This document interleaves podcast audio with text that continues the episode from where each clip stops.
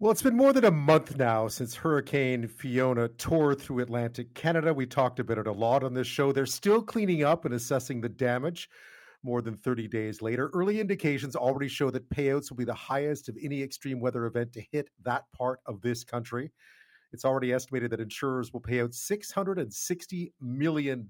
Forget the non insured, because there's a lot of those too but 660 million that makes Fiona one of the 10 most expensive disasters for the industry in Canadian history.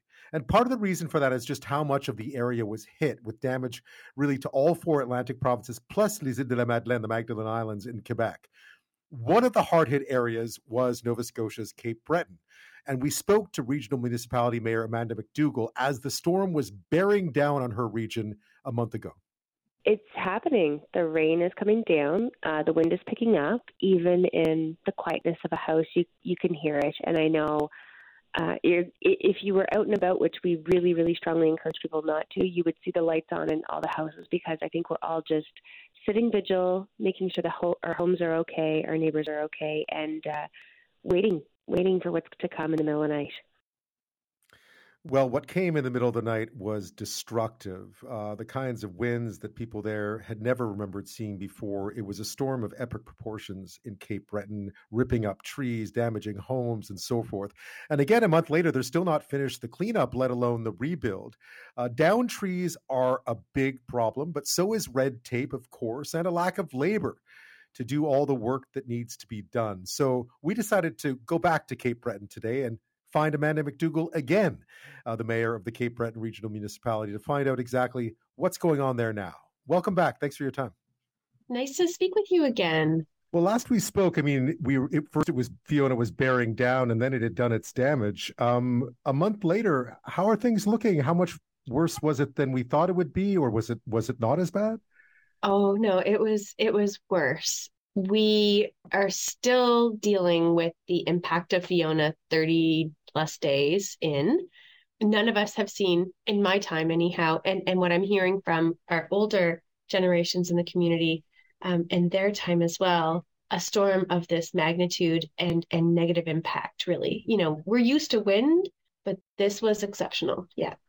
So where are we now? I'm seeing there's still people um, who haven't been able to return home. Many from the same sort of same apartment complex, I think. But there are still people out. There was one gentleman who was still without power. There's still sort of recovery going on. Most certainly, and you know, it's um, as much as I don't like saying it, it's mm. true.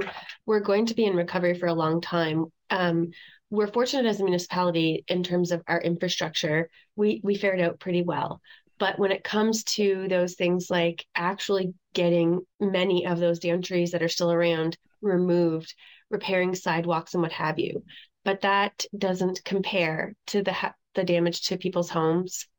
Um, there are people who are unable to do the um, recovery and renovation work and repair work to their homes because there are still trees on their homes. And just to kind of paint a picture for for the listening audience, we're not talking about a Christmas tree here. We're talking about a hundred plus year old trees, big poplar trees in some instances that are just, it's so precarious and dangerous to remove them. You have to be very skilled because if you cut a tree in the wrong way, you can cause more damage to the house. I think we just got approval today for an area in Sydney, the Ashby area. Um, the province is going to foot the bill that that that we give them to have a whole line of huge trees removed down that way and wow. it's it's a slow process because I mean Glace Bay. I was out in Sydney Mines last night. There's still a remarkable amount of debris. Uh, and speaking of money, uh, how is that coming along? We knew it would be expensive. I was just talking to uh, Andrew. I was talking to someone in Newfoundland. Of course, with the storm surges there, insurance didn't cover a lot of it, and that's a real problem for them. Sure How's it looking for Cape Breton in terms of just where the money is going to come from for rebuilding? How insurance is working out for your for your municipality?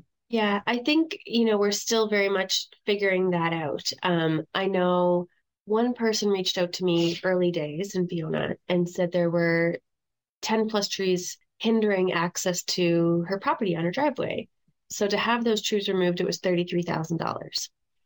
Wow. A really remarkable amount of money.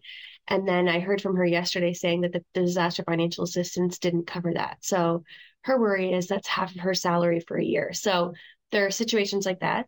There are situations I'm understanding through insurance that it's not the tree that they cover, it's the impact of the tree due to wind. And so removing a tree from a house, that will be covered. Removing the tree from your property, that is not.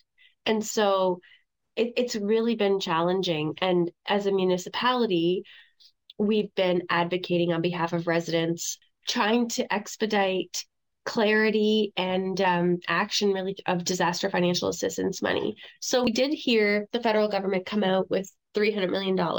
We don't really know the details yet about how that's going to reach people. There is money coming from the province by way of, I think, $100 for lost food, $250 for help in tree removal, different little pots of money like that. But, you know, it's going to take a long time for us to really understand what the dollar amount is. Yeah. Are, do you feel like you're getting at least the clarity and the help that you need so far? No, I don't. Yeah. Um, these these things, these rollouts and announcements of money and funding is great, and the money that's been going through the Red Cross is, is just absolutely phenomenal. That's getting into the hands of people, keeping them in hotels when they need to. But we we need people on the ground, and that's what we've been really asking for since day one, right? Is to make sure that we had resources by way of people and skilled people who could help with those trees. It's been really tough, and we're waiting and advocating and slowly getting there, but yeah. Yeah. Meantime, the seasons are changing, right? Winter's on the way, so I'm sure people are worried about that, not being able to go home, or at least still have it, having damage to their homes as winter sets in. And then, as we well know in this country, everything kind of slows down when it comes to to that kind of work. Right. So the other piece of this is that there are only so many hands that are able to do the work that is needed: repair work, renovation work, uh, tree removal work, any of that. And hearing from folks saying, "I I think I'm like tenth on the list."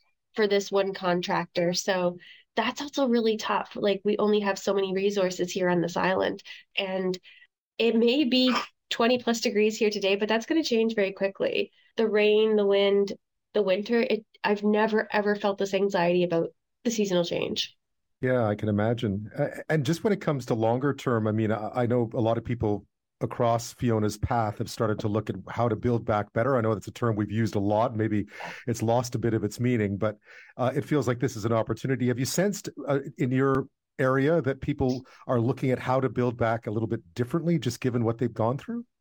Well, it's interesting. Um, absolutely. And we saw that happen in the floods as well, right? Uh, people do things differently. But I, I'm hearing a lot from people saying, I thought I was prepared for the storm. I clearly was not. And so, precautionary things like purchasing larger generators, upgrading electrical panels. I know in my house, hmm. it just it's coincidental that we're working on our kitchen a bit, but putting we're putting in a propane stove. Things like that. Like how do we change our everyday to be more prepared for what what we know is going to be more frequent and severe weather events? from a municipal standpoint, that is also very important in terms of long-term planning and infrastructure. You know, usually we're we're just always thinking about when is the next rainstorm.